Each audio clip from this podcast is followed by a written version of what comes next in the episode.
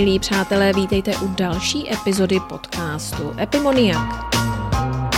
Jak již víte, jmenuji se Alena Cicáková a mluvím s krajany, kteří žijí po celém světě a svými životními osudy, postoji či prací mimo domovinu jsou výjimeční nebo přinejmenším velmi neobyčejní. Zkrátka lidé, kteří dělají čest své zemi a mohou přidat informaci o zemích, kde žijí, nebo dodat inspiraci právě těm, kteří se chystají zkusit své štěstí v zahraničí. Když víte, co v životě chcete, pak se vám tím životem jde o něco snadněji. Alespoň tak to říkají všechny moudré knihy. Ale japanolog a špičkový znalec japonského divadla Kabuki Petr Holý toto jen dokazuje. Petr je bezedná studnice informací týkající se všeho japonského, protože kromě svého vystudovaného oboru nabízí zkušenosti ze života v Tokiu, kde žije již 23 let. Petr je spoluzakladatel a bývalý ředitel Českého centra v Tokiu, kde působil v letech 2006 až 2013, kde právě i díky jeho iniciativě se přiblížila Japoncům mimo jiné tvorba Jana Švankmajera, Zdenka Millera, Alfonse Muchy či Karla Zemana. Nyní se svou ženou vede český kulturní salon Čekogura, přednáší často jak na univerzitách v Japonsku, tak i v Česku, propaguje kimona v Česku a je prostě jakousi nepsanou kulturní spojkou mezi Japonskem a Českem. Ale více než to, bere život s nadhledem a nakažlivým humorem, který není daný do vínku úplně každému. Toto je uvolněné, místy velmi vtipné a vnímavé vyprávění o dvou světech, velmi odlišných a přece v mnoha věcech podobných. Proč se ale Petr rozhodl zrovna pro kabuki? Jak Japonci vnímají právě tu naší kulturu? Co by doporučil nadšencům, kteří chtějí žít v této zemi? Dotkli jsme se i témat, jako je zdravotní systém, covid, tak trochu vnitřní i vnější diskriminace či etiketa při obchodování. Tento krajan ukazuje, že dokázal propojit Česko i Japonsko skrze svou vášeň navzdory všem dobře míněným radám či kritice a na možnost proměny snů v realitu. A teď už předávám slovo Petrovi. Přeji příjemný poslech. Vítej Petře, děkuji převelice, že jsi přijal pozvání na další povídání do podcastu Epimonia. Já ti mnohokrát děkuji za to milé pozvání a doufám, že uh, doufám, že nebudu tému a to moje vyprávění bude aspoň trošku pro některé lidi zajímavé. Určitě, určitě. Já jsem se dočetla v jednom z tvých rozhovorů, že jsi v podstatě zmínil, že už v dětství tě fascinovala japonská kultura, protože si ji tak jakoby zpovzdálí pozoroval ve své rodné Dobříši. Můžeš mě zavést do toho prvního dne, kdy jsi se s tím japonským světem setkal poprvé, protože moje první vzpomínka je tak akorát uh, Goro Bílý pes. ano, a to je i jedna z mých prvních vzpomínek, určitě. A já si myslím, že Goro, Gora jsem viděl poprvé, když ještě než jsem byl na Gimplu, takže to znamená ve, třeba, já nevím, ve 12, ve 13 letech. A to byl jako ten první, první moment, že jak mm-hmm. tam jak tam eh, Rejka, Rejko Kitamoriová, kterou mluvila nezapomenutelná Jitka Molavcová, eh, asi o 40 let starší v té době, že jo, to asi ne. Vždycky říkala jako říkala strýčku, že jo, to je, a pak pískala, pak pískala na tu, na tu psí píšťalku, kterou kdo z nás lidí neslyší, že jo? takže to byl takový jako prostě ten, ten, ten moment. takže to bylo, to bylo vlastně jako první setkání. A potom to druhý nesmluvený setkání eh, byl eh, pořad v tehdejší československé televizi, který se jmenoval Pionýrská vlaštovka. Byl každou sobotu. A eh, protože v té televizi nic jiného nedávali, tak prostě dopoledne se ho všechny děti, asi teda pokud nebyly někde venku, tam představovali, nebo tam představili knihu, která se jmenovala 99 zajímavostí z Japonska. Já si pamatuju, že mě to nějak jako zaujalo, maminka mi ji koupila. V tu dobu se vlastně jako přesunul vysunuli všechny jako zásuvky, které ve mně byly. Já jsem chtěl tehdy být samozřejmě entomologem a sbíral jsem brouky a prostě takovýhle jako podivný dítě Aha. jsem byl. A najednou se to všechno úplně jako přešoupalo. A já jsem se začal zajímat o Japonsko a tohle to bylo, to si pamatuju úplně přesně, protože to bylo, to byl rok 1984. Mhm. Bylo to někdy kolem 21. srpna, což vůbec jako nesouvisí samozřejmě s pádem uh, sovětských nebo ruských uh, jako vojsk do, do Československa, který jako u nás se to trošku drželo, to, eh, to vzpomínání na tyhle ty chvíle. Předtím nebo potom máma mi tu knihu koupila a eh, já jsem byl zasažený jako tím, co, co to Japonsko, jak je to zajímavý a, a už jsem se vezl. No. Takže všechno, co do té doby bylo, tak šlo úplně stranou a já jsem propadl Japonsku. No. Tak nebyl jsem zase až takový dítě, si myslím, byl jsem jako v pubertě a nebo v začínající pubertě, já nevím, mm-hmm. teď to mají ty děti rychlejší, že z té puberty no. jsem teda jako nevyrost ještě, no, takže pořád jako ta, ta, ta, pubertální, jako eh, to pubertální Japonsko určitě ještě ve mně, ve mně je, přestože potom jsem sem vlastně odjel a jsem tady, no jak dlouho, asi 23 let. A začal si studovat japonštinu vyloženě jako jazyk v té době? Našel si nějaký, nějakého učitele, který ti pomohl? V té době předpokládám, že to bylo náročné. Jako samozřejmě jako byl to ještě jako Československá socialistická republika ale eh, vlastně v té době, jako a málo lidí to dneska si uvědomí, že vlastně v té době bylo poměrně jako hodně na tu dobu, jo, poměrně hodně překladů z japonštiny, eh, dokonce v kinech běžely i japonské filmy a ještě teda v té japonštině. Já jsem potom šel na gymnázium na Dobřížský, vlastně ve druháku eh, zase máma zjistila, že v Praze na Národní mhm. třídě je státní jazyková škola, že se tam učí japonština. Takže já jsem vlastně ve druháku na Gimplu jsem se začal učit uh, japonsky a to u pana profesora Ivana Krouského, mm-hmm. kam jsem dojížděl uh, jednou týdně, jako vlastně na takový jako večerní kurz a do dneška mám jako takovou, teda na to nezapomenu asi do smrti, nebo než dostanu Al- Alzheimera. Vlastně ta první hodina to, byla, to bylo pondělí. A my jsme tehdy, jak prostě všichni v tom socialismu jsme, jsme museli pomáhat vlasti, že jo, tak jsme v zá, bylo to v září, takže jsme jezdili jako na, nebo jezdili, jsme chodili za město na brambory. Že? No, prostě jo, jo, jako, to uh, já měli. jsem samozřejmě nějakou, jako, jak to, jak to nic nefungovalo prostě, takže nás přivezli z těch brambor pozdě a já jsem na tu první hodinu eh, přišel prostě pozdě, že jo? takže tam bylo jako, na hodině bylo jako už asi 30 lidí, jako plná třída. A moje maminka, jak je úžasně eh, v dobrém slova smyslu prostořeká, tak eh, tehdy všem řekla, no Píte, nezlobte se, kluk přijel pozdě z Brambor, takže to byl to první antré prostě na půdu japonských studií, nebo asi to byla japonština na jazykovce, tak byla jako přes ty, přes ty dobřížský brambory. A já jsem říkal, Ježiši Kriste, jako, a teď ještě matko, jo, a jako to, ale nakonec, nakonec nakonec mi to vydrželo a jako až dosud to teda trvá. No a potom uh, byla teda naštěstí revoluce, protože já si myslím, že určitě bez revoluce bych nemohl jít studovat, uh, jak, jak to tak bývalo, že jo, v té době bych nemohl jít studovat humanitní obor jako s profilem mých rodičů, babiček a dědů. To mi potom musíš dodat ještě tu informaci. My jsme prostá rodina, ale oni nikdy nebyli prostě jako, jako ve komunistické straně. komunistické straně, že odmítali to prostě jako, jako velmi, velmi veřejně a i moje maminka, no prostě všichni.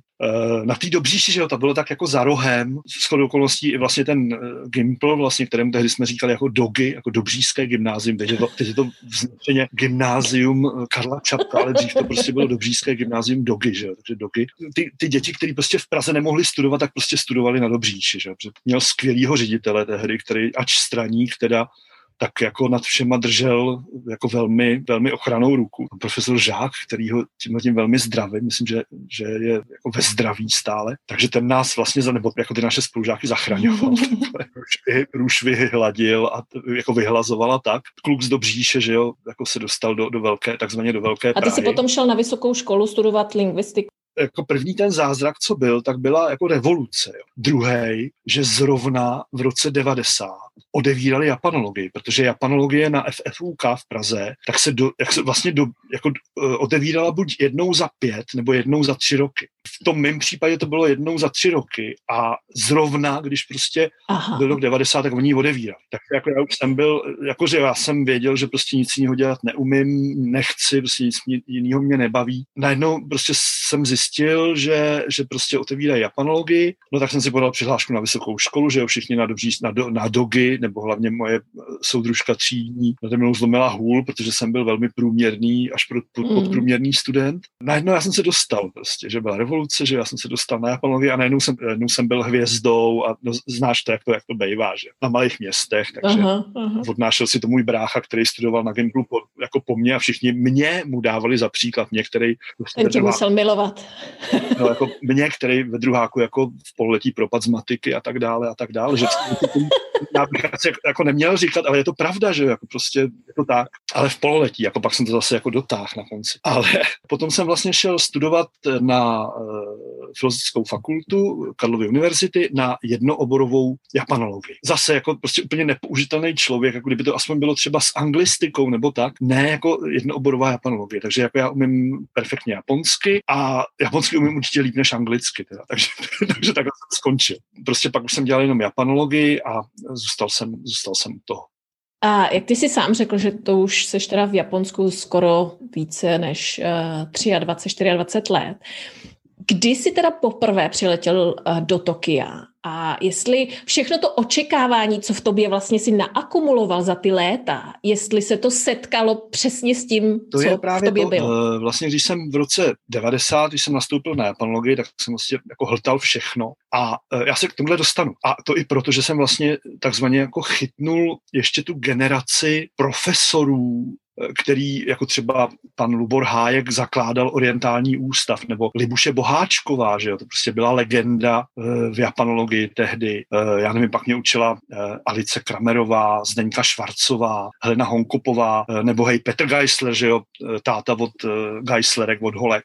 No, to, no, to je, on byl, jako Petr byl úplně úžasný, to byl můj guru skutečně. Jako to myslím naprosto vážně tohleto. Takže jsem vlastně chytil takovou tu jako nadšenou vlnu. Paní Boháčková zemřela, eh, já jsem pak odjel do Japonska, Lubor Hájek taky zemřel, před 11 lety umřel Petr Geisler. Chtěl jsem říct, že jsem chytil takovou tu jako úžasnou vlnu té české japanologie, která vlastně do té doby jako spousta těch lidí nemohla vlastně svobodně nic dělat a pak najednou mohla, takže ty přednášky byly prostě naprosto, naprosto geniální. Eh, já jsem si totiž ještě na gymnáziu eh, dopisoval s jednou holkou, jako s Japonkou, eh, která mi eh, jednou poslala tehdy ještě jako VHS videokazetu, na který bylo japonský divadlo. No, Kyoken, Joe Rudy Loutkový a pak Kabuki. A to bylo někdy v roce 87, myslím. No a od té doby zase pro mě už nebylo nic jiného než Kabuki, takže vlastně já jsem tak jako jsem jako propuknul divadlu, no a eh, právě to souvisí s tím, eh, jak jsem pak vlastně přijel do Japonska, to bylo v roce 1991, takže jako spousta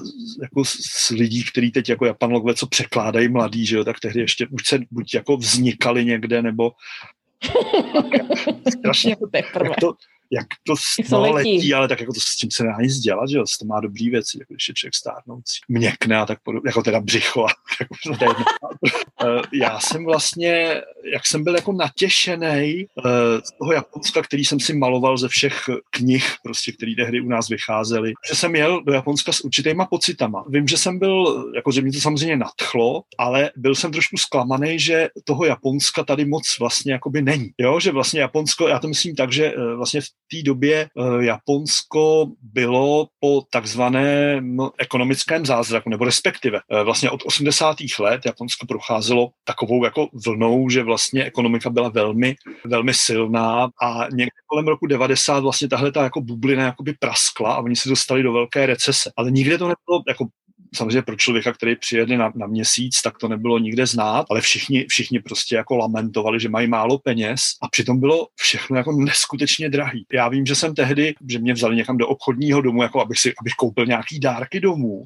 a já vím, že jsem jako nic ani tak jako nemohl vybrat, protože všechno bylo jako, jako do Ameriky nebo do Anglie, jako v designem nic z toho, tak to mm-hmm. myslím, jako, že nic z toho nebylo vlastně to japonský. Jo? Že vlastně oni, oni byli jako ve fázi, eh, kdy se snažili opravdu být jako co nejvíc jako podobný Americe nebo Anglii nebo tak. Ta originalita nechyběla, ale myslím, že byla na místech, který já jsem ještě vlastně během toho krátkého okamžiku nemohl vidět. To je něco jako když třeba navštívíš nějaký město a jdeš jenom na poznámní ulici a nemáš čas zabočit jako za roh, kde to žije svým časem, nebo kde se ten čas trošku zastavil. A na to já jsem vlastně za ten měsíc tady moc, moc času neměl. Vlastně pak jsem jako mm-hmm. odjížděl, to bylo v červnu, si pamatuju, rok 91 a e, vlastně s tím, že spousta věcí, samozřejmě, co jsem chtěl vidět, tak jsem jako vidět nestihl a že se sem prostě musím vrátit, to jsem, to jsem věděl. A pak jsem přijel do Prahy a vlastně jsem chvíli nevěděl, trvalo mi nějakou dobu, než se z těch pocitů, jako té líbeznosti a toho zklamání trošku člověk dostane. Pak jsem byl ve druháku, byla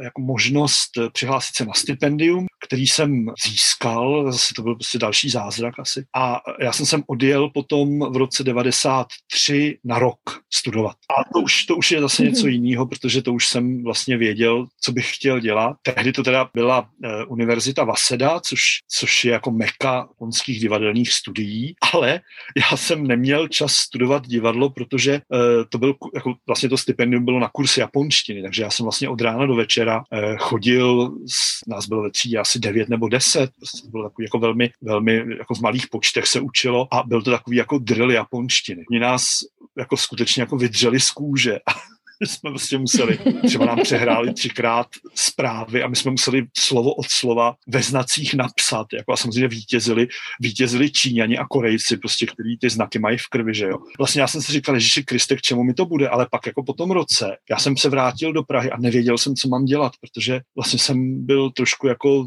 jako teď nechci, aby to vyznělo nějak, že se chvástám nebo tak, ale jako byl jsem trošku napřed. Tehdy jsem měl takovou krizi a právě z té krize mě dostal, se tomu zase dostal jako Petr Geisler, který mi tehdy jako říkal, jako řekl jako několik věcí, který, který prostě mě na té japanologii jako vlastně udrželi a já jsem, já jsem s tím nešlehnul. No. Takže to je věc, za kterou jsem Geislerovi strašně mhm. vděčný. Mm-hmm. Co ti třeba řekl, jestli to můžeš sdílet? Bych se na všechno vys... a a dělal, dělal japanologii, protože to je jako věc, který jsem přeturčený a, a na všechno ostatní holouši mi řekl. Mm, to je akademik Petr mm. Geisler. No. Jako my jsme spolu měli velmi, velmi jako blízký vztah, za který já jsem mu vel, opravdu velmi vděčný. No. Většinou jako, že jsme popíjeli víno někde. No je fakt, tak, že když člověk dělá něco tak specifického, což nejde úplně v tom proudu toho ekonomického tlaku, hlavně z té rodiny, dělej něco, aby si samozřejmě si vydělala, vydělal, no, že jo? A... Jako u nás to bylo taky, protože samozřejmě jako maminka eh, pracovala dlouho v městském kulturním středisku Dobříž a potom, potom v Dobřížském zámku, kde se mimochodem starala o Adinu Mandlovou. Je to no, no, opravdu, no, to je prostě to je naše máma. No ale já jsem byl jako tehdy jako blbý pako, že jako v 18, v 17, jako jsem nevěděl moc, kdo je to Adina Mandlová, hlavně to byla prostě stará paní. Jako nesledoval filmy pro pamětníky, že jo, tak až po, asi po třech letech, když prostě už tady nebyla s námi, že jo, tak až jsem zjistil, že Kriste, já jsem s ním mohl třeba natočit nějaký rozhovor nebo nicméně. No a můj táta ten eh, celý život vlastně pracoval v uranových dolech Příbram a kromě toho, kromě toho hraje, nebo do dneška vlastně hraje na, na elektrickou kytaru a prostě tehdy byl jako v jedný poměrně jako známý příbramský jako skupině a prostě hráli, takže jako měl ty ctitelky, že jo, a to mám jako po rodičích, ale já si, jako, ale můj otec samozřejmě byl jako z začátku proti, protože ze mě chtěl mít toho praktického jako syna, že jo. Já jako prostě jsem neuměl složit kox, jo, nebo taky nedělá, že jsem se, a do dneška se traduje u nás, jak jako jsem dostal tu lopatu a já jsem nevěděl, jsem se jako rozběh a jako zapích jsem si do břicha, že jo, při, přivodil nějaký jako ten, nebo jsem měl zase jako hrabat, hrabat zahradu na, jako na chatě a zlomil jsem hrábě, jo, takže já jsem fakt jako nepraktický, to nebylo schválně, já jsem opravdu strašlivě nepraktický člověk. No a vždycky, když se sejde jako taková jako rodinná sešlost, tak tohle to se vždycky jako řeší s kam, jako se známejma, který to vždycky jako připomenou, jako přátelé, ale ten tvůj kluk, pamatuješ, jak jsi byl proti tomu a táta říkal, no, no teď, teď je prostě jako ten japanolog, že jo, a, a mu řeknu, no ale víš, že jak ti zlomil ty hráby a že, že ti to prostě štvalo a tak Dobře, eh, ty jsi teda už zmínil kabuky. Já jsem se k tomu chtěla dostat trošičku později, ale eh, je vidět v těch rozhovorech, v těch článcích, že opravdu tím tak žiješ. Studovala všechno pro boha. Já se musím připravit na moje hosty trošku. no, ne, já se jenom zeptám na něco, protože já jsem to vůbec nevěděla, to mě úplně vyrazilo dech. Možná to bude trošku laciný dotaz, ale já jsem zjistila, že ten vliv tady toho divadla na ten západní svět je právě i tam, kde by se to nedalo čekat, včetně teda té skupiny, jak už jsem ti zmiňovala mimo nahrávání, Kiss, která se údajně inspirovala líčením právě těch herců kabuky. Tak co v tom je? Jo, jo, jo, jo. Jako. Ne, to je jako, že jako to divadlo jako teda, když já ne, nebudu, jako, ne, nebudeme moc zacházet do historie, že jo, ale e, kabuki jako takový vlastně e, vzniklo na, úplně na, jako na samém začátku 17. století. A ještě vlastně, když se budeme bavit o divadle, tak je důležitý Japonsko vlastně do konce e, 16. století mnoho vlastně desítek, stovek let se tam pořád bojoval. Mm-hmm. Eh, bojovalo se vlastně až do roku 1603, kdy vlastně jako bylo, jako došlo k takzvanému, když to řeknu velmi polopatě, eh, došlo vlastně jako k smíření a sjednocení Japonska. Takže vlastně to dlouhý období, který se jmenuje jako období válčících států, tak eh, vlastně končí rokem, když to řekneme jako vlastně v našem letopočtu, tak 1603. Tehdy vlastně najednou lidi, jako nebylo to samozřejmě ze dne na den, teď najednou nevěděli co, jo, protože nebylo kde bojovat. Spousta spousta, vlastně samurajů bylo jakoby uvolněno z těch bojových služeb, ke kterým byli stále vychováváni. E, tím pádem tam e, vznikaly takové nálady, jako třeba u nás po sametové revoluci v 90. letech. E, lidi najednou nevěděli prostě, nebo, nebo chtěli, chtěli dělat to, co nemohli dělat předtím. Začali se vlastně hodně z těch lidí se začalo chovat nevázaně. Vlastně tyhle ty lidi, kteří se chovali takzvaně jako nevázaně, tak těm oni tehdy v Japonsku říkali kabukimo. A kabukimono e, znamená jako člověk, který je sám. Nebo... Není svázaný to s přesně tak, přesně tak, jako to byly takový ty, jako, takový ty jakoby, jako outsidři, který třeba Aha. začali jako velmi, e, velmi nápadně oblíkat vlastně to divadlo jako takový vlastně vzniklo z těchto těch tendencí. A je zajímavý, že vlastně jako poprvé, nebo jako historicky jako víme, e, že vlastně první, kdo ty, ty tance, jako kabuky hlavně jsou tance, tak původně ty tance začaly předvádět ženy. A e, jak žena, kterou jako uvádí historické prameny, tak se jmenovala e, Izumono Okuni, takže její jméno bylo Okuni a bylo z, z prefektury, která se jmenuje Izumo. A vlastně pod záminkou schromažďování jako milodarů pro svou vlastně jako šintoistickou svatyni, tak předváděla nějaký typ tance. No a začali se k ní prostě e, přiřazovat jako další ženy a e, byla z toho taková vlastně jakoby taneční show. A když se podíváme vlastně na ty, e, na historické obrazy nebo vlastně na tu ikonografii, která, která teď je, ta Izmono Okuně je oblečená do mužských šatů, má kolem krku růženec a má takový ty kalhoty, který do Japonska tehdy přivezli Portugalci, takže vlastně takovou jako renesanční módu, jak chlapi nosili takový ty takový ty baňatý kalhoty. Jo, jako ty pumpky, nebo jak se tomu no, říká. No, no, jako pumpky se tomu říká teď, ale ono je to, ono je to asi nějak dvoře Rudolfa II. určitě, že jo, jako podobná doba. E, takže jako na, na ženu byla oblečená jako velmi jako nápadně až vyzývavě. Aha. Takže vlastně takhle to kabuky vzniklo vlastně z takového přepětí toho, co lidi chtěli dřív, ale nemohli, ale v té době už jo. Teď je to paradoxně specificky jenom pro muže, jestli tomu rozumím To je právě dobře. to, protože vlastně ono to trošku přerostlo přes hlavu. Divadlo byl vlastně nástroj k prostituci. Takže eh, vláda v roce 1629, Kabuki vzniká 1603 a hned jako za několik let potom, vlastně 1629, tak eh, ženy byly vlastně zakázány. Takže od té doby v Japonsku v oficiální divadelní formě se žena neobjeví. Třeba ještě starší je divadlo No, které skutečně má jako přes 600 let jako dlouhou historii, ale tam od začátku vlastně hráli muži. Kabuki teda začali hrát také muži, a v ostatních vlastně tra, takzvaně tradičních divadelních formách, tak tam hrají taky muži. No a já bych se k tomu ještě dostal, zakázali vlastně eh, v tom eh, roce 1629, zakázali ženy, no a pak eh, vlastně po nich kabuky začali hrát mladí kluci. Ale po několika letech došlo úplně ke stejnému, mm-hmm. ke stejnému fenoménu, že jako mladí růžolící Adonisové začali přitahovat samozřejmě samurajskou vrstu, protože vlastně jakoby, jako ta bisexualita, řekněme, tak eh, byla na denním pořádku v Japonsku v té době. Jako skutečně bylo to, jako, bylo to jedno. Něco jako, jako dá se to přirovnat ke starému Řecku nebo tak, prostě jako, jako ideál práci, ať, ať ženské nebo mužské, prostě nikdo to neřešil. To. Eh, prostě vládě přerostlo přes hlavu, takže oni zakázali i ty mladé chlapce.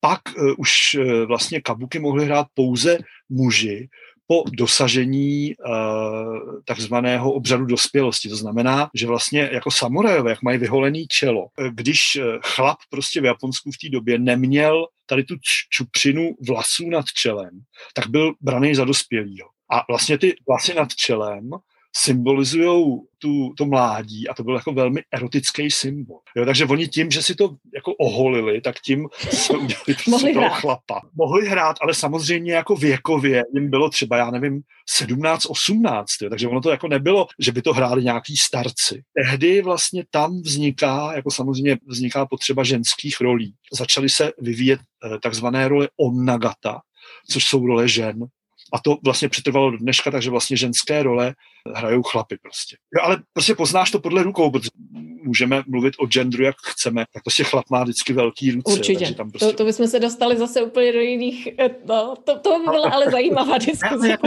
to je prostě, že je zase zajímavý sledovat, jak to divadlo se s tím eh, prostě vypořádalo. Určitě. Jo? opravdu, mm-hmm. jak, tak jako nepoznáš někdy, že to jsou, že to jsou chlapy. A najednou jo, to, to najednou jo, jako taková ta, ta deformace na kabuky jako velmi důležitým momentem, že oni furt, furt se jako, jako držejí, že, že jako sice jsou chlapy, ale hrajou ženskou. Pak najednou ty víš, že to jsou chlapy a je to takový ten jako odcizující moment, který je na tom ale jako e, vlastně velmi zajímavý. Tak i v tom starořeckém divadle v podstatě ty role hrály muži, ano, že jo, všechny. Ano, ano, a vlastně i za Shakespearea, že jako nemusíme, jako to byla vlastně ano, době, ano.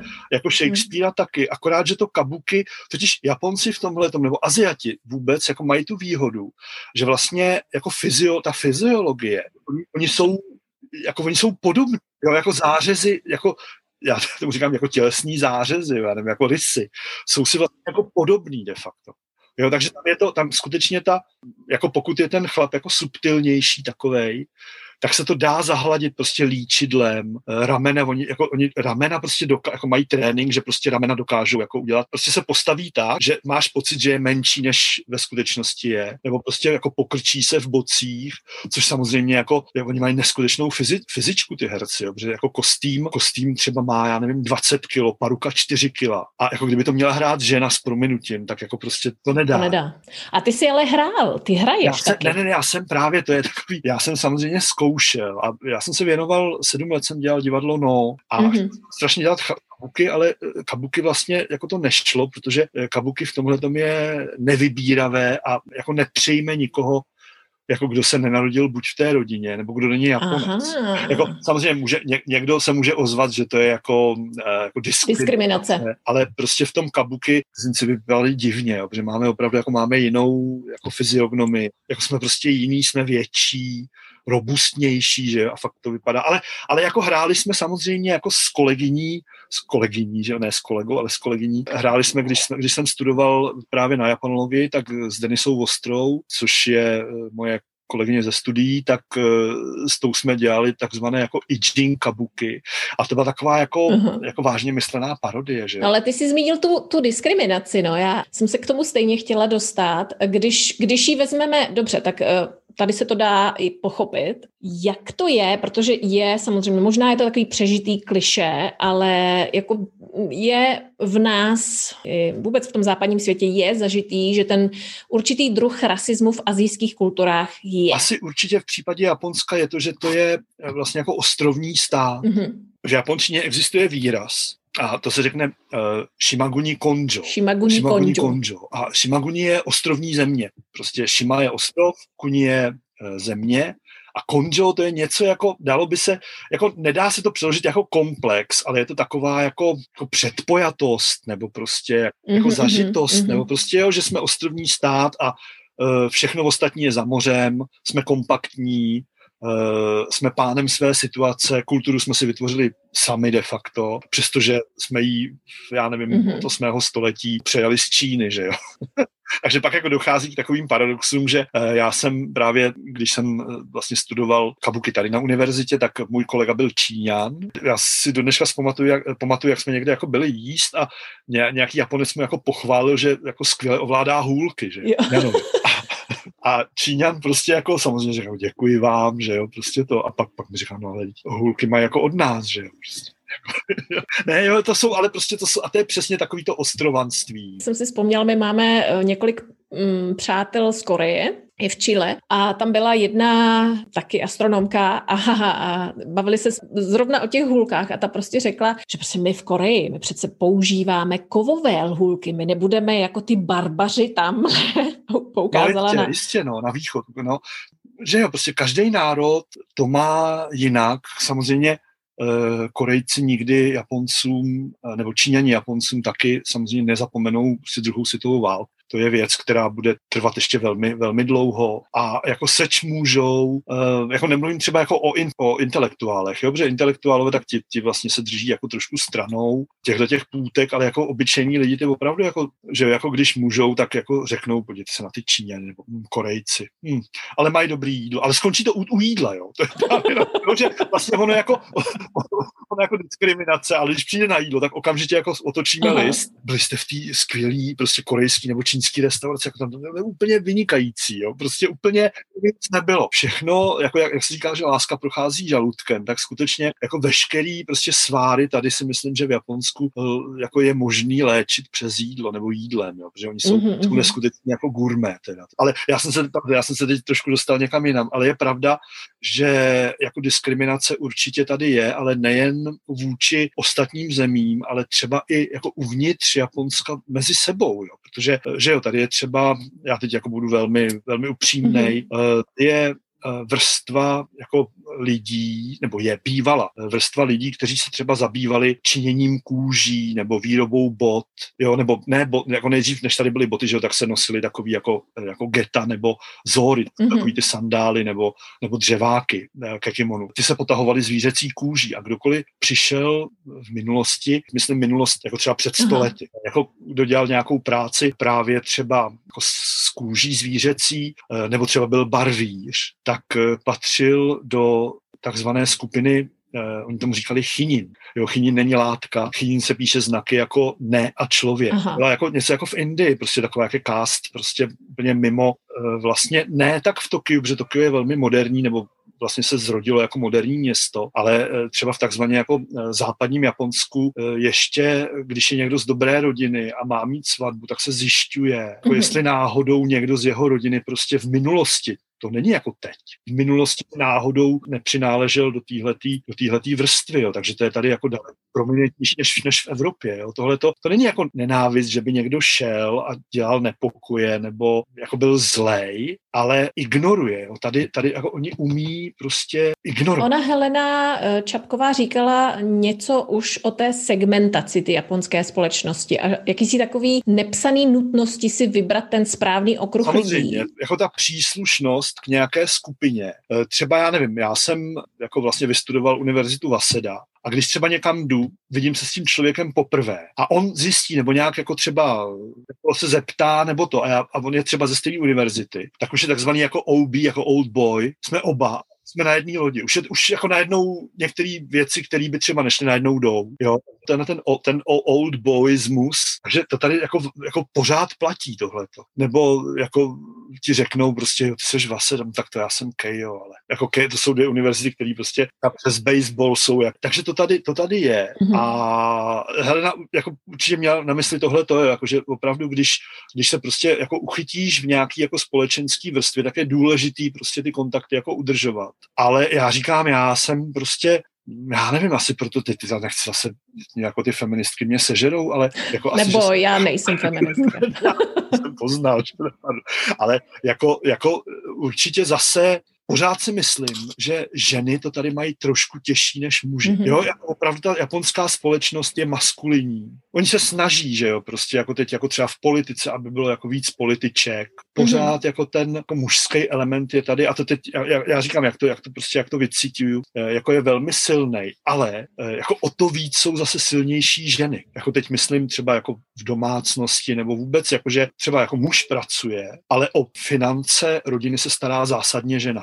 Jo, takže plat, Taková ta klasika, kdy si dávno přineseš výplatu. Jistě, a, a... Jistě, ale tady je to tak, že prostě ta výplata už přijde, že tak já jsem, samozřejmě my jsme oba s manželkou, jsme na volné noze, takže u nás je to jako, my jsme zase úplně jako, že jo, to, netradiční pár. Tradiční. A takže my to máme jako, jako dohromady, a, ale jako taky prostě jako žena, žena se stará o tyhle ty věci. Vím od svých kolegů, kteří jako skončili univerzitu a šli třeba pracovat v nějaký firmy, že dostávají normálně od manželky kapesný na měsíc. Kdokoliv si myslí, že prostě jako Japonci, jak jsou bohatí, jak si můžou vyskakovat a to ne. Jako většina, u většiny domácností skutečně jako, většinou se říká, že jako hlava domácnosti, jo. A žena je ten krk, která s tou hlavou kroutí doprava doleva ve vší úctě. Jasně. A si to tak potřebujeme prostě, no. Ale jako... A, tak a, a jako každá země to má nastavený tak, jak jim to vyhovuje nejvíc. Japonsko tohle, takhle to tady prostě běží, ale opravdu je velmi že jako samozřejmě je velmi důležitý jako nechodit pozdě, jako dodržovat, dodržovat vlastně jako zásady, které tady jsou. A to jsem se jako naučil tady si myslím, že ještě člověk v Čechách prostě 10, 20, nebo to ne 20, ale říká se jako diplomatických mm-hmm. 15 minut. A tady je to jako diplomatických 15 až 30 minut předem. Jo? skutečně jako, musí nejdřív jako přijít dřív, než, no. než to. A proto, proto jsou vyloženě Japonci i Korejci tak strašně nervózní třeba z Latinské Ameriky, no, kde jsem nervózní já teda. Jako, byl, strašně. jako siesta prostě na dvě hodiny, to absolutně tady nepřipadá v úvahu, že jo. Dobře, tak co tě teda po všech těch letech, co, co tě pořád fascinuje a, a máš rád na Japonsku, na Japoncích a co tě vlastně i do dneška dokáže rozpálit do běla? Já jsem se dočetla, že tvoje paní řekla, že jsi výbušný typ. Tak povídej, povídej. Ne, no, to je jako, já, se, já jsem strašně jako prchlivý, určitě jsem blíženec, že jo, takže jako strašlivý úplně. My to máme v rodině po dědečkovi, no, takže... No, vždycky, vždycky se to na někoho svede. No, jasně. Jako s bratrem vždycky, když se bavím, tak jako děda, jsme po dědovi, viď, vždycky říkáme. No a e, fascinuje jako pořád, že přesto, že ta země je taková jako modernizovaná nebo robotizovaná, tak to je jenom pozlátko a oni, oni prostě jako zůstávají stále, stále takový, jako, to řekl, jako byli, jako byli vždycky. Mm-hmm. Jo, že prostě je to Japonsko. Je to úplně jiná Ázie, než je okolní Ázie. Jo, už třeba jako v té čistotě, e, i když prostě taky jsou výjimky, že, jo, že člověk prostě přijde někam a jsou tam prostě pobytý jako baráčky plechem, ale no, jako jim to nevadí, že jo, oni prostě si žijou ten svůj život a jedou na dovolenou prostě na, na, jako na Havaj, že jo. Jako prostě to, jako to je. Mají ty priority jinde, no. Mají priority jinde, takže to tady pořád je a samozřejmě mě pořád jako drží, drží kabuky, který, který tady funguje a mám mnoho přátel právě jako z, jako z hereckého světa, Eh, nebo vůbec jako lidí, kteří se jako točí kolem jako tradiční hudby tady nebo tak. A ty si prostě žijou pořád jako tím životem, který, který jako přijali od, od svých rodičů a pořád jako třeba po, po mnoho desítek, stovek let v tom rodě to takhle funguje, takže, takže to, to mě mhm. tady drží jako pokora a teď se to, jako opět se to prostě projevuje, jako, že jo, je, je jako corona time, takže... Já jsem tak zaregistrovala i minulý rok, v podstatě jak Japonsko uzavřelo hranice všem a spousta lidí samozřejmě bylo bylo zavřeno eh, ve svých zemích, nemohli se dostat.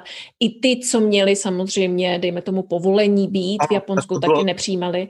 Jako pokud, pokud jak přesně, jako pokud člověk byl, měl, myslím, jenom pracovní víza, tak eh, nemohl. Mm-hmm, to, je, to je jak se s tím ta země poprala, nebo pere, jako jak, jaká je ta situace a jaký je ten zdravotní systém Japonsku, jak to funguje? Samozřejmě země se s tím, nebo Japonsko se s tím pere, pere pořád vlastně od začátku, e, jako drasticky samozřejmě omezila přístup do Japonska. To je opět to, jak jsme, nebo jak Japonsko je ostrovem, vlastně ne jsme, jsou Jsi ostrovem. tam, tak jsme. To je. No ale když řeknu jsme, tak jako všichni řeknou, ty jsi Japonec. Já nejsem Japonec, jsem Čech jak poleno. A e, jako, velký, velký poleno ještě k tomu, že to je to, to nejšílenější. A ta země se s tím samozřejmě pere, ale já si myslím, že se s tím pere dobře. Vlastně Japonci od jak živa, to už možná zaznělo, uh, od jak živa vlastně jsou zvyklí nosit roušky. Uh, od jak živa se nejsou zvyklí jako objímat hmm. na ulici nebo líbat, prostě podávat si ruce. A já si myslím, že tohle to všechno je daleko víc eh, vlastně určující, než eh, teď jako řeknu něco strašného, jo, ale než třeba počet testovaných lidí, protože skutečně jako počet testů teď samozřejmě je daleko vyšší, než byl, než byl jako v loňském roce. Už to jde samozřejmě jako, jako ta situace se lepší, ale přesto přeze všechno eh, Japonsko má 124 milionů lidí mm. celkově. Tokio mm-hmm. má víc lidí než Česká republika dohromady. A v Tokiu je denní nárůst, já nevím, 1500-1600 lidí někdy míň. Jo, takže něco, něco na tom je, jako to není o tom, že prostě by bylo málo testů, ale je to o tom, že ty lidi jsou prostě pokorní, že to dodržujou. Disciplinovaní. Disciplínu mm-hmm. mají eh, všude, eh, já to říkám, eh, jako všude tady je prostě desinfekce, všude si člověk může změřit teplotu, když, když jdeš do divadla, pořád jako divadla jedou, že jo, teď zase. Tak uh, samozřejmě, že je omezený počet míst, mm-hmm. ale když jdeš do divadla, ty si utrhneš lístek sama, uh, dáš vlastně jako útržek do krabice, nikdy žádný kontakt prostě. Oni měří teplo, nastříkají ti na ruce, prostě, nebo tam je stroj, prostě, který bezdotykový, nemluví se v hledišti, že přičemž jako kabuky je divadlo, kde, kde je prostě placená klaka, že oni jako vyvolávají jména herců, že jo, a jako musí to vřít všechno. To vůbec teď není. Do, než, než vlastně jako, že z Číny přišla korona, teď jsem to řekl, tak eh, no, jako samozřejmě, že odkud tak se mohlo jíst i v hledišti, což teď samozřejmě není možné, ale všichni do jednoho tohle to dodržují. Jo? Všichni nosí roušku, když někdo nemá roušku, já jsem byl svědkem, že prostě ve, jako ve vlaku někdo nebyl, neměl roušku a najednou přiskočil nějaký mladý kluk a říká, já mám náhradní, vemte si. Úžasný. To jsem fakt jako viděl mm-hmm, tohleto. Mm-hmm. Samozřejmě, že jsou, že jsou výjimky, uh, lidi pořád chodí pít prostě pivo, uh, když jako vláda nebo vlastně, teď mluvím za Tokio, vlastně guvernérka Tokia jako nabádá k tomu, že se prostě nemá chodit. Mm-hmm, ale zakázaný ale jako to není. Neza, zakázaný to není, protože oni opravdu věří tomu, že ty lidi budou dodržovat vlastně ty jako zásady, jako dobrý Správního morál. chování, jasně. Správního mm. chování a opravdu tohle to tady funguje. Pak samozřejmě eh, třeba, že oni, oni od začátku se snažili vlastně jako to pokrýt místa nákazy. Oni tomu říkají jako cluster, jo, prostě jako krastá je to. A jakmile někde prostě vznikne prostě to jako semeniště nákazy, nebo já nevím, jak to oni okamžitě prostě jako udělají všechno pro to. A samozřejmě, že ta situace je teď horší a jako přibývá nakažení ale pořád, jako musím zaklepat, že pořád jako ty čísla prostě nejsou jako v České republice od září, že mm-hmm. A možná porovnávám neporovnatelné, ale a to není, to není o tom, že ta vláda, nebo že by to někdo zamlčoval. Protože, no, protože je to už kulturně daný, jako nějakým tím zvykem. Ale zase jako teď se dostáváme k diskriminaci, protože jako samozřejmě jako zaslechneš, co se povídá, nebo prostě čtu samozřejmě japonský zprávy, že jo, nebo co lidi napíšou na, blo, jako na, na blozích.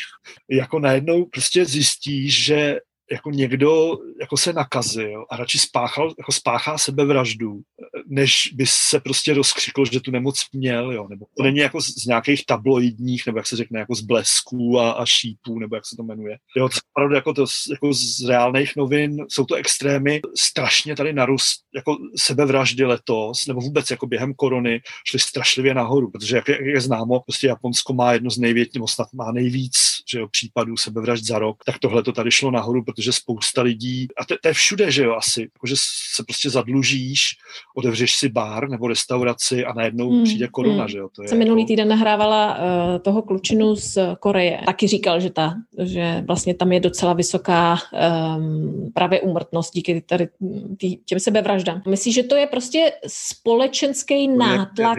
To je historický, určitě. To je, si myslím, že to je jako v Japonsku, je to historický, uh, že jo, tady vůbec jako sebevražda uh, dřív byla umožňována pouze vlastně samurajům. Pouze samuraj měl právo zem, zemřít svou rukou a to byl, to byl vlastně jako čest seppuku. To byla možnost jako odejít čestně z tohoto světa. Když samuraj udělal nějaký prohřešek, bylo mu nařízeno spáchat sebevraždu seppuku, tak to byla čest pro celou rodinu. Eh, když eh, třeba spáchal jako jiný prohřešek, a nedovolili mu zemřít svou vlastní ruku a nechali ho někde setnout, tak jako to bylo strašný, že to bylo jako úplně to nejhorší prostě, co, co se mohlo stát rodině. Tak jako celá rodina prostě ta byla úplně zase diskriminovaná, vyřazená, úplně jako vyhnaná třeba jako z, z vesnice, z města, kde bydleli, museli se stáhnout někam do hor prostě, jako schovávat se, že to bylo to. Takže to bylo jako čestný, čestný jako odejítí ze života, který se potom uh, zvolil uh, 25. listopadu 1970 Yukio Mishima, že jako spisovatel japonský, který byl navržený na Nobelovu cenu a e, pak se teda trošku jako dal, chtěl bojovat za císaře, dal se hodně k, k ultrapravicovým silám, e, nepodařil se mu půjč a spáchal sebevraždu prostě v dříve jako ta sebevražda bylo něco čestného, ale já si myslím, že v Japonsku vlastně takové to jako smytí viny člověk neví, kudy, tak většinou je to, že člověk neví kudy kam, ale v případě Japonců skutečně většinou je to jako smytí nějaké viny nebo tím, že já jsem způsobil něco nepředložitel, nepředloženého, pardon, tak eh, když eh, jako vlastní rukou zemřu, tak to je asi lepší. A jak to teda funguje, když odmyslíme koronavir a, a člověk, který přijede do Japonska, získá, dejme tomu, nějakou pracovní příležitost. Jak to funguje s tím zdravotním systémem? Je to jako na soukromé bázi? Je to státní? Je to, jak na státní, tak na soukromé. A já si myslím, že je to dost podobné jako u nás. Eh, prostě máš, pojiště, máš normálně jako uh, pojištění, který platíš a můžeš kdykoliv k jakémukoliv lékaři, eh, platí se prostě minimální částky.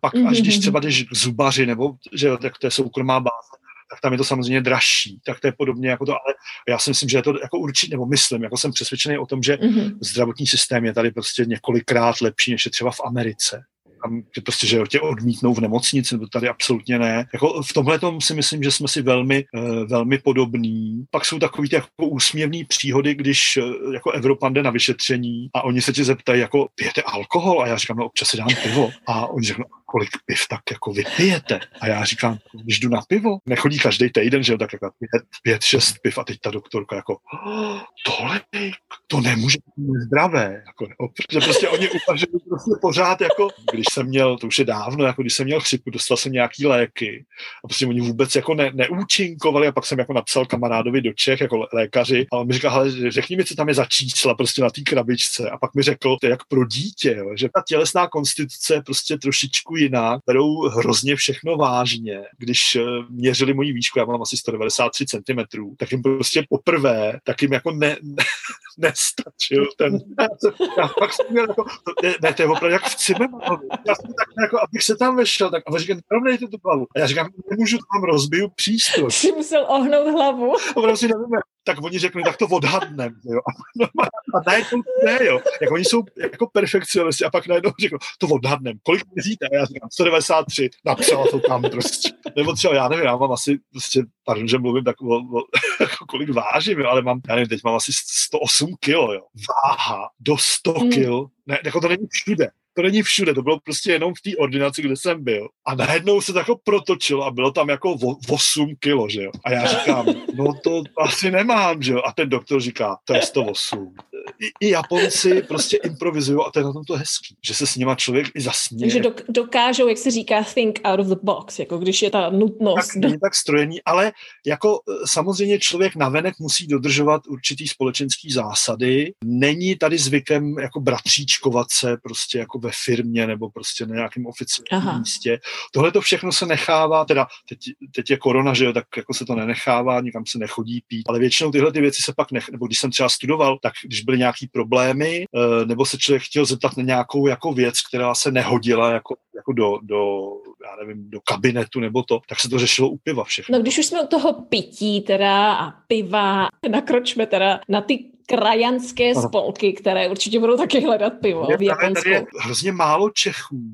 Já mám ještě tu nevýhodu, že jsem vlastně sedm let působil tady vlastně na velvyslanci. To, to jsem právě chtěla říct, že vy jste se vlastně jako i nějak rozhodli vytvořit České centrum v tak, já, když jsem vlastně tady dokončil uh, v roce, v roce 2006, když jsem dokončil vlastně doktorát, aniž bych napsal práci, takže nejsem, nejsem titulován, že stále. Mm-hmm. To, tak na to ještě čas. říkám, jak to, jako, no samozřejmě, tak ještě mám nějakých asi tak 30 let si myslím, že ještě budu žít. ale jako jednou bych to samozřejmě chtěl udělat, tak mě se nechtělo domů. A já jsem tehdy, jako tehdy jsem se prostě rozešel se svojí dlouholetou láskou, tak jsem vůbec jako domů, to byla Japonka, tak se mi jako nechtělo domů, jako vůbec a tak jsem jako říkal, jako co já budu dělat. A na internetu jsem našel, že se pořádá konkurs na ředitele Českého centra do Tokia, které se ale musí jako vytvořit a ten člověk ho prostě musí udělat a všechno zařídit. Tak jsem se přihlásil a zase jako zázrak prostě jsem to dostal. To. Mm-hmm. Vůbec jsem jako netušil, že vlastně automaticky se stanu diplomatem. Jsem dostal diplomatický pás a jelikož eh, jako na zahraničním nebo na ministerstvu zahraničních věcí jako nevěděli, co by mi měli dát, tak mi dali prvního tajemníka. Takže jsem byl prvním tajemníkem na velvyslanectví České republiky eh, v Tokiu. A Myslím, že jsem ale jako, eh, že mnozí z mých tehdejších kolegů byli takový trošku jako nesví, eh, jako, že jak oni mají ten kariérní řád, že jako velmi, velmi slušně řečeno a všichni vlastně jsou jako velmi pečliví. Samozřejmě, Eh, měl jsem tam dva nebo tři kolegy, s kterými do dneška se přátelíme a byli jako skvělí lidi samozřejmě. Jsou to skvělí. Mm-hmm. Nedá se to říct obecně. No ale některým, mm-hmm. některým třeba jako tehdejší paní hospodářce to jako stále vrtalo hlavou a vždycky řekla, on není náš. No. A jako vždy, takže já jsem vlastně nebyl a byl jejich.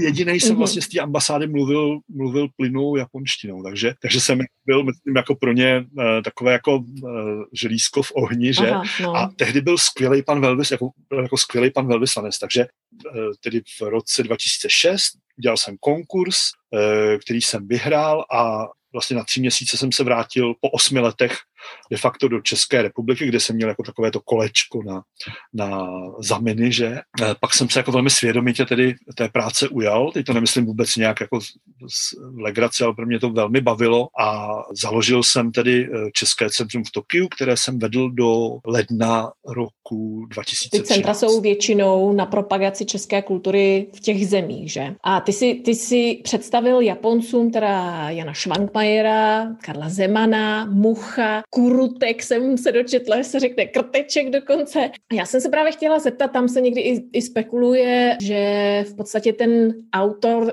japonský Godzilla se snad inspiroval, mohl se inspirovat Karlem Zemanem. Stejně tak jako Spielberg. Jak moc teda jako Japonci vnímají to české umění nebo československé? To je právě to, jako spousta lidí eh, jako si myslí, že, nebo vlastně jak mi bylo řečeno, že prostě jsem začal dělat tu práci, takže jako jsem představil Jana Švankmajera, já nevím, Zdeňka Millera, ale ve skutečnosti vlastně eh, já jsem vlastně, eh, když jsem sem přijel studovat v roce 98, zase to byla taková jako, taková jako mnoho nesmluvených setkání a jako rozhodujících setkání, eh, že jsem vlastně s panem Švankmajerem spolupracoval vlastně už od roku 2000, to samý potom s panem Millerem, eh, s Ludmilou Zemanovou, což je vlastně eh, dcera Karla Zemana. Takže vlastně to byly takové ty moje, jak bych to řekl, jako devizy, s kterými já jsem šel do konkurzu. A mě tehdy jako pobavil jeden, já nevím, jak se ten pán jmenuje, ale v, nemenoval teda, ale v komisi seděl nějaký právě člověk z ministerstva zahraničních věcí a on říká, něco ve smyslu, jako a co vy nám tady budete říkat, když jste 8 let mimo republiku, jak vy, jako, jak vy rozumíte České republice. Už jsme to taky vpálili několikrát. Když je hmm. člověk, to, to víš, že jo, jako, když je člověk uh, jako čím dál a déle jsme vlastně jako od vlasti, tak tím si myslím, že jako intenzivněji vnímáme určitý momenty, na který prostě, když tam jsme, který nevidíme. Amen. Jo? Nebo který si, souhlasím. A mě to mm-hmm. strašně prostě, že animovaný film od jakživa mě prostě bavil a jako díky tomu, že jsem prostě tady mluvil česky, mluvil jsem japonsky, tak uh, jsem byl jako zván do společnosti lidí, kteří se zabývali animovaným filmem, loutkovým divadlem nebo divadlem všeobecně. A ještě jsem vlastně k tomu dělal kabuky, tak, takže jsem měl si myslím takový jako velmi důležitý pozadí ke, ke všem, nebo film třeba. Jo, třeba, já nevím, rok 2002, musíme si pomáhat, přijel jsem Honza Hřebejk, a to byl prostě jako jeden z nejkrásnějších časů, co, jako, co jsem v Japonsku. Oni potřebují, jako některé věci samozřejmě vnímají Eh, bezprostředně. Eh, u některých věcí tam se jim musí trošičku jako jakoby pomoct, jako zatahat za určitý nitky, bych tak řekl. A to si myslím, že umím. A s tím jsem vlastně třeba šel i do, říkám, jako do konkurzu na Český centrum. Velmi, velmi důležitý, jako vnímat vlastně jako přesah, takovou tu, jako tu transkulturnost, že uh, i já jsem tady de facto jakoby hostem, když jsem tady dlouho, a když třeba, já nevím, když jsem dával nějaký jako český film, nebo já nevím, nějakou výstavu českého designu, tak eh, oni, ač ve své zemi, tak byli hosté na té výstavě jako jiné kultury. A tam je důležitý třeba, když má člověk jako projev nebo proslov nebo nějaký komentář, aby si tohle uvědomil, aby byl jako dostatečně erudovaný, protože Japonci okamžitě, eh, to je národ, který je skutečně zvyklý na originály, přestože jako se říká, že jako kdysi kopírovali, jako teď třeba kopíruje Čína, že jo to, ale Japonci prostě, proč by se dívali jako na, na kopie Mony Lízy, teď si ji můžeme přivést a oni opravdu jako přivezli, že jo, to už je jako mnoho desítek let zpátky, oni přivezli prostě Monu Lízu do Japonska, jako vystavili ji. A to jsem vůbec nevěděla. Jako teda, no, a právě proto netroškaří. netroškaří. A uh, jako šel jsem do toho s tím, že prostě budu dělat jenom originály, tak jsem prostě dělal originály Schwankmajera, uh, dělal jsem, já nevím, Zdeňka Miller, to jsou samozřejmě jména, které nemůžeme pokládat vedle sebe. Serialisti by, se na mě zlobili, ale prostě jako Japonci znají Schwankmajera, znají Zdeňka Millera. Jistě odpustí. Jo, ale všechno byly originály, bránil jsem se takovým jako panelovým výstavám, jak to bývá, že prostě uděláme panel a objede to všechna česká centra, tak to prostě jako proti tomu eh, jsem vždycky byl. Jako ředitel by měl být v tomhle velmi silná osobnost a říct si, co prostě jako jak Mozart říká, jako my, my Pražané mi rozumí, tak eh, že prostě my Japonci mi rozumějí, že jo. Oni eh, samozřejmě většinou jako ti, kdo tady českou kulturu mají rádi, ty lidi bychom mohli rozdělit do několika skupin, jako je to vážná hudba, pak animovaný film, mm-hmm. moderní umění, bohužel zatím méně. A Samozřejmě i třeba Muchovi trvalo jako docela dlouho, než se tady, než se tady uchytil. Třeba u pana Švankmajera v roce 2001, on jsem vlastně ještě tehdy eh, s Evou Švankmajerovou eh, eh, přiletěli, aby představili jako otesánka a to byl takový jako velký přelom, přelom vlastně jako percepce Švankmajerových tady, tady v Japonsku. Od té doby už, to, už se to vlastně jako veze má obrovské množství, hlavně faninek je mnoho takových těch jako, jako gotických volit. To je na tom právě to jako zajímavé. Když tady vlastně Jan byl, si pamatuju, to bylo eh, po zemětřesení 2011, tak byla velká výstava eh, na Harajuku a teď tam jako stála řada prostě těchto těch gotických lolit a on říká jako, to, co to tady, to má asi nějaký obchod tady. Jako, a já říkám, no, věděl jsem, jako, že to je prostě fronta na, na jeho autograf. To je úžasný. Já teda z té facebookové skupiny mezi Čechy a Slováky, kteří jsou v Japonsku, mám takový pocit, že jich je tam relativně dost. Myslím si, že je to docela atraktivní obor, teď japanologie. Když, když to tak zhodnotíš za ty, za ty léta, co tam seš, že třeba dejme tomu obchodní a, a právě vůbec jako prostě jakoby mezinárodní kulturní spolupráce tam je, jako roste to, nebo je tam pořád ještě prostor pro zlepšení? Já si myslím, že prostor je tady určitě, že stále hodně Čechů uh, si bohužel, teď budeme mluvit, mluvit jako o našich spoluobčanech v České republice, tak hodně Čechů si stále myslí, že Japonsko je daleko, že je tady draho, uh, že se s Japonci nedomluví. A to je hrozná mm-hmm. chyba. To jako není to tak, jako není tady prostě, ani, ani jedno z toho prostě neplatí, si myslím. Uh, jediný, co jako je, že obchody se tady uzavírají velmi dlouho. Ale pokud k tomu dojde, tak to platí vlastně na pořád, pokud jako ta jedna strana tu druhou nezradí, jak to tak bývá, ale většinou Japonci, co slíbí, to plní. Eh, obchody se tady uzavřou, aniž by se třeba podepsala smlouva, jo, to je až potom jako někdy. Jako mnoho, mnoho věcí je na čestné slovo. Majitel Nike, vlastně zakladatel Nike, nevím, jestli si četl tu knížku, jak v podstatě začínali a jak strašně dlouho mu trvalo uzavřít ten biznis a že se musel nějakým způsobem jako dostat do toho myšlení Přesně, těch jako lidí. Vždycky, vždycky, a to je důležitý, že pokud jako Evropan eh, nebo Čech chce uzavřít obchod s Japoncem, on musí trošičku ustoupit ze začátku. No, u nás to tak jako prostě přijdou a hodí vizitky na stůl, že tak tím se tady odepíčou, jo? jako prostě tady, že vizitky jako z ruky do ruky a když chci vyjádřit úctu, tak svoji vizitku podsunu pod vizitkou na poslední chvíli, pod vizitkou Aha. té strany a tím jako vyjádřím, že respekt, no, nechci říct, že to jsou feudální způsoby, ale prostě trošku jo, když to člověk prostě nechce respektovat, tak pak jako vidí, že se mu nic nepodaří. Vlastně, co je potřeba, tak je eh, obrovský jako od, odříkání a sebezapření. Skutečně člověk musí v tomhle tom, jako je potřeba potlačit mhm, vlastně to evropanství. Ty máš svou asociaci jakoby v propagaci umělecký salon. Říkám kulturní salon Čekogura, a vlastně to, co jsem dělal v Českém centru, tak jsem jako tak už pak jako jenom, jako samozřejmě s daleko jako menším rozpočtem za své peníze, eh, tak jsem eh, začal dělat s tou Čekogurou, jako máme, nebo vlastně učím češtinu, nebo různé přednášky o designu, o divadle, co mě baví, o architektuře. A, ale říkám, jako to není, není to firma, je to opravdu jenom taková vlastně jako můj zájem. Jak je to byrokraticky se zařízením, prostě dejme tomu za založením jakési asociace, nějaké společnosti? Je to, samozřejmě jako člověk musí mít ručitele tady. Jo, samozřejmě to není jednoduché, protože někdo, někdo se za tebe musí zaručit. Vždycky. Vždycky. A to není jenom jako, že třeba firma, ale i když si člověk chce pronajmout byt, tak musíš mít ručitele. Někdo, a když, když není ručitel, tak oni ti představí firmu, který zaplatíš a oni ti za to prostě jako dají to ručení. Aha. A pak člověk samozřejmě, když třeba zakládáš firmu nebo to, tak musíš mít samozřejmě určitý kapitál, Jo, a už, už vlastně není to, jako že, že jako mhm, byla doba, mhm, kdy šla založit firma, prostě, že si vzala jeden jen, že jo, a založila si firmu, to už nejde. Člověk může žít v zahraničí hrozně dlouho, umět ten jazyk, ale stejně tam bude něco, jako nějaký ty nuance, který jako by, by ti jako mezi, mezi řádky, mezi znaky ti Nedívali utečou. jsme se na stejný večerníčky já tomu říkám. Mm.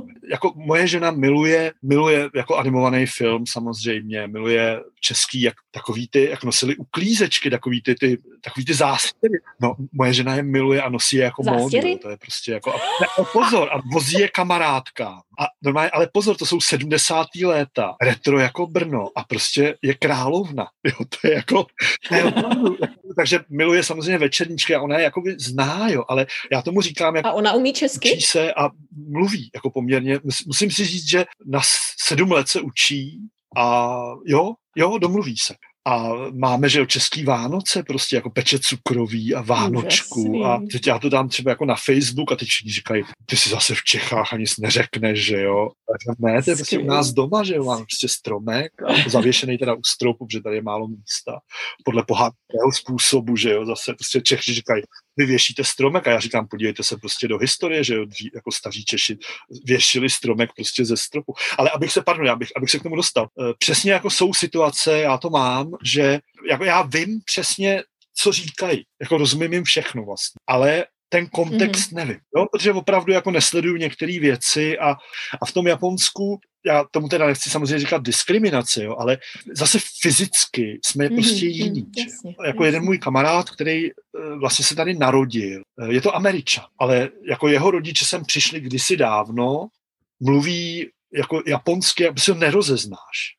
Jako já mám přízvuk prostě nějaký cizí, když mi říkají do telefonu, mm. že mě ne, jako nepoznají, že, že jsem to já, teda jako když mluvím s někým na poprví. Pak najednou jako oni řekli, jo, jo, vlastně vy jste ten cizinec, že ale a on, on to nemá, jo, ale přesně on říká, jako já někam jdu a všichni se ke mně chovají jako k cizinci a já mluvím na ně japonsky tou jejich japonštinou, ale oni pořád, a najednou je tam ta zeď. Jo, to je prostě, to je prostě něco jako slepice a kuře, že jo? Že vlastně jako slepice se s kuřetem dorozumívá hlasově. A když slepice slyší pípat to svoje kuře, tak k němu jde ty kuřata takhle dají takový skleněný zvon a není slyšet to pípání, tak kuře, ta slepice, když ho vidí, ty svoje děti, tak je ignoruje, protože myslí, že, že jsou jiný, že, že je vlastně neslyší. Já vím, že to je jako sveře, to je sveřepý přirovnání, jo, ale, ale opravdu je to tak, jako tady je to naopak. Jo? Tady oni slyší ten zvuk, ale třeba přes telefon tě nevidějí. A pak najednou se vidíte a oni jako, je, vy jste, vy jste cizinec, jo?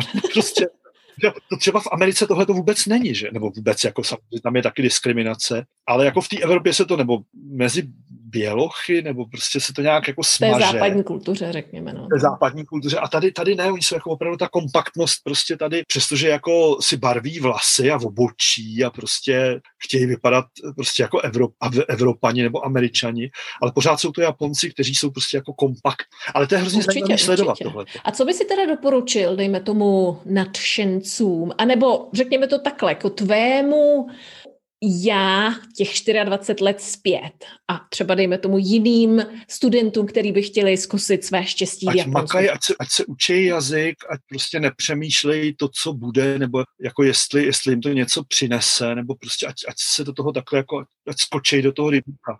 Dobře, ale jaký mentální vzorce třeba by měli nechat doma, když se vrhnou do Japonska? Aby ten kulturní šok, který stejně bude, ale aby ten kulturní šok byl jako trošku menší. Já bych asi takový to jako, takový to čecháčkovství tady moc jako ne, ne no. porovnávat, jo, jakože u nás je to tak a tady je to prostě, to prostě jinak jako nebude. Ale Určitě. tak to máme všichni, že jo, prostě, že řekneme jako, že no, no to u nás, jako jo. A to samý mají Japonci, když mm-hmm. jdou kamkoliv tak oni jsou jako středem vesmíru. E, jako český jídlo třeba jedí a řeknou, no my bychom tam dali tohle, to, to by bylo možná lepší, jo. no a chutná jim třeba český jídlo?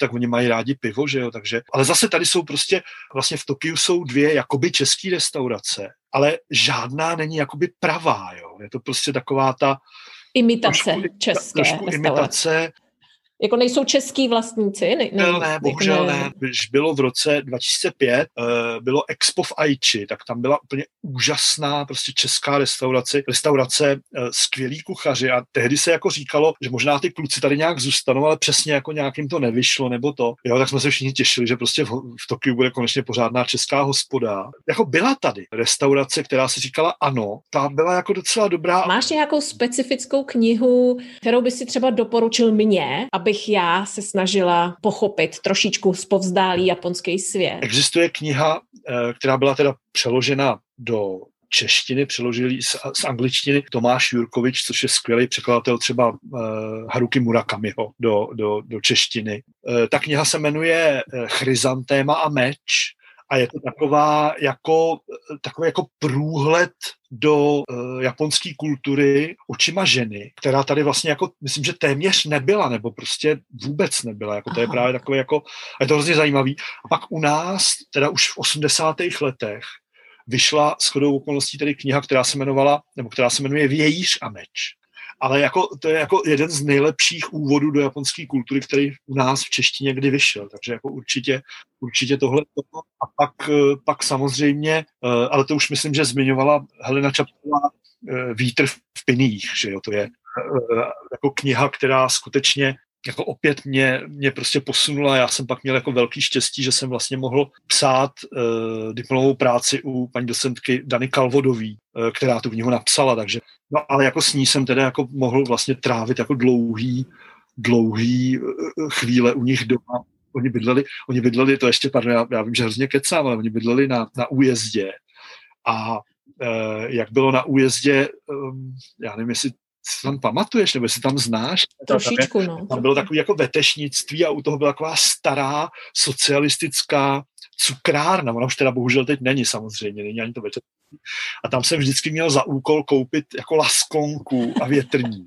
Dones, do, dones to jako paní docence Kalvodový a jejímu manželovi, který se jmenu, mimochodem jmenoval pan Diamant, měl nádherný Aha, úžasný. Prostě pan Diamant a paní Kalvodová, to jsme tam jako konzumovali a do toho jsme se bavili o, o kabuky. Jo, to bylo prostě jako, to bylo, to bylo krásné. Takže to je další kniha, která jako je velmi taková, jako, přestože jako byla napsaná někdy v 70. letech. Jo. Máš nějaké svoje životní moto? Moto? jako jít za snem. Já vím, že to zní hrozně jako dětinsky, ale fakt jako, Vůbec když má jako člověk sen, tak prostě zatím, za, zatím musí jít. Kdyby si teda měl možnost, to jsou takový ty retorické dotazy, občas mě lidi chtějí kamenovat, ale kdyby si teda měl možnost, řekněme, někdo ti nějak získáš, nebo někdo ti nabídne v podstatě použít miliardu eh, dolarů nebo jak, jakékoliv měny potom chceš, která by byla určená k vyřešení nějakého zásadního světového problému. A nebo, a nebo pomoc jako jedné miliardě lidí tím, že jim předáš nějaké know-how, nějakou myšlenku, která by jim pomohla změnit jejich specifický problém. Pro co by si se rozhodl a proč? Eh, já už jsem myslel, že na to odpovím, jako že, že eh, konečně budu mít peníze vydat můj překlad strašidelného příběhu z Jocui, což je divadelní hra z roku 19, eh, pardon, 1825 pro kabuky, ale samozřejmě odpovím globálně. Je, no, jako pokud by byla, já vím, že to zase zní hrozně jako dětinsky, jo, ale jako prostě pokud by byla nějaká jako látka na lidskou blbost, nesnášenlivost, a řevnivost, zášť a podobně, tak bych to asi věnoval na, na vývoj této, této látky. Milý Petře, děkuji ti převelice za tak úžasný povídání a přeju jen to nej, nej, nejlepší a do Japonska. do Itálie nebo do Chile se říká. No tak všude prostě, kde seš, mm. ale děkuju, děkuju mnohokrát. Já jsem moc rád, že jsme se takhle mohli seznámit, teda přes, přes ty média a kdykoliv zůstaneme v no. kontaktu. Jako velmi dobře se s tebou povídá. Děkuju. Líbilo se vám toto povídání? Tak prosím hodnoťte a komentujte na známých médiích, jako je Facebook, Instagram, Twitter, podcastových čtečkách, jako je Podcast, Spotify, Stitcher, ale hlavně na stránce Podchaser, jejíž odkaz můžete najít na webové stránce podcastu www.epimony.ac.com. Příště se přesuneme do Afriky. Spojil se se mnou skutečně výjimečný člověk, který se svým týmem již několik desítek let mapoval jeden životně důležitý zdroj v Etiopii. A jako první vzniklou mapu ukázali světu. A nejen za to, dostal ocenění Gratias Agit. Kdo to je? Přijďte si poslechnout. Těším se na vás příště.